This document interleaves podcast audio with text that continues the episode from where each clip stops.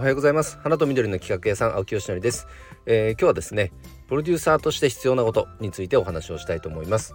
プロデューサーとしてと言っちゃいましたけど経営者はもちろんのことを人をマネジメントする立場にある方はもうマストでしょうね。もう必ず必要になる技術になってくるかと思います、まあ、結論から言うともうえっ、ー、とリードマネジメント能力ですね。うん。でこれは何かっていうと、まあ、僕は今選択理論心理学という心理学を学んでるんですけどこれを使ったマネジメントスキルのことです。これをリードマネジメントというんですけれども他にもねなんか似たような言葉はあるかもしれませんが似たような技術もあるかもしれませんがあの噛み砕いて説明をしたいと思います。えっと、まあ、特にこのマネジメントマネージャーとして必要なことって人を動かすことじゃないですか。でその動かし方の違いがあるんですよ。例えば代表的なのがもうスポーツ界ですよね。スポーツ界。もうやれと。なんでできねえんだ？どうしてできねえんだ？あこれだけ言ってるじゃねえか。っていうふうに、まあ、刺激を与えて人を動かそうとするマネジメント。これがあのなんて言ったらいいだろう。一般的です。基本的には。基本的には一般です。的です。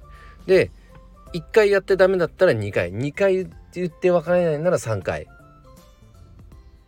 で弱めに言って分からないならもっと強く。さらに強くっていう風にどんどんその刺激が強くなっていくんですね。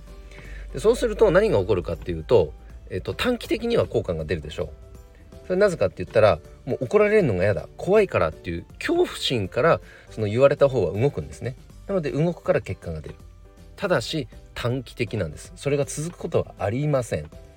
でその結果何が起こるかっていうとストレスを抱えて、うんと、うつが発症してしまったりとか、まあ、会社で会社で言えば、えっと、離職につながったりこういうことは起こるでしょうね。人間関係が基本的には崩壊していきます。この刺激を与えるというやり方は。なのでそれは僕はもう絶対にしないと。いうふうに決めてるわけなんですが決めたからといって即できるものではありません。だからあの自分での能力開発勉強し続けて研修を受けたりしてね本を読んだりして。であとは、うんと、そのそれが実践できてる方からそのコツを教わったりとか話を聞き入ったり、まあ、そんないろんなあの手をこの手を尽くしてその能力開発というものをしているわけなんですけどそれによってようやくこのリードマネジメント能力というものが身についていくわけですね。技術なので例えば花屋さんであれば花束アレンジメントを作る技術を、身につけていく。これはもう毎日制作していくから作りついていくわけじゃないですか。それと全く一緒でリードマネジメント能力っていうのも研修1回受けたからはいはいおしまいちゃんちゃんではなく能力開発し続ける必要があるんですね。磨き続ける必要がある。そうなんです。技術なんです。でこれを、えー、身につけると何が起きるかっていう話をじゃあしたいと思います。でリードマネジメント能力っていうのはその選択理論的に関わるんですね。うん。これどういうことかというと例えば先ほど刺激を与えて、えーと、相手を動かそうとする。これはあの外的コントロールって言いますけれども外部から刺激を与えてね人を動かす。そうするとただその先にあるのは人間関係の崩壊です。じゃあそうではなく内発的動機づけ。自分から選択してその行動を選択する。そのための関わり方っていうのを自分で学んでいくわけですね。だから質問力とかこういったものが問われていくわけです。で前提として先日白井さん白井和之さんのお話も聞かせていただきましたがもうあなたはもうすでに素晴らしい人材なんだと。素晴らしい能力を秘めてるんだと。なのに今こうできてないんだとしたら何が課題になるかな？どういったサポートができるかな？というような質問投げかけをしていくわけですね。で相手としたらもう私は素晴らしいんだ。っていう前提に周りが立ってくれる。コーチ陣が立ってくれるっていうのはもうそれだけでやっぱ嬉しいですよね。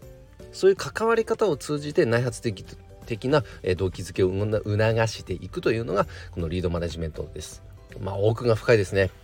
本当に本当に全然できてない。僕もまだ。でこれはあの実は人間関係が近しい人ほど難しいと言われています。特に家族夫婦。こういう人ほどこういうかんこういう関係性の人ほどやっぱ自分の正しさを押し付けようとしちゃうんですね。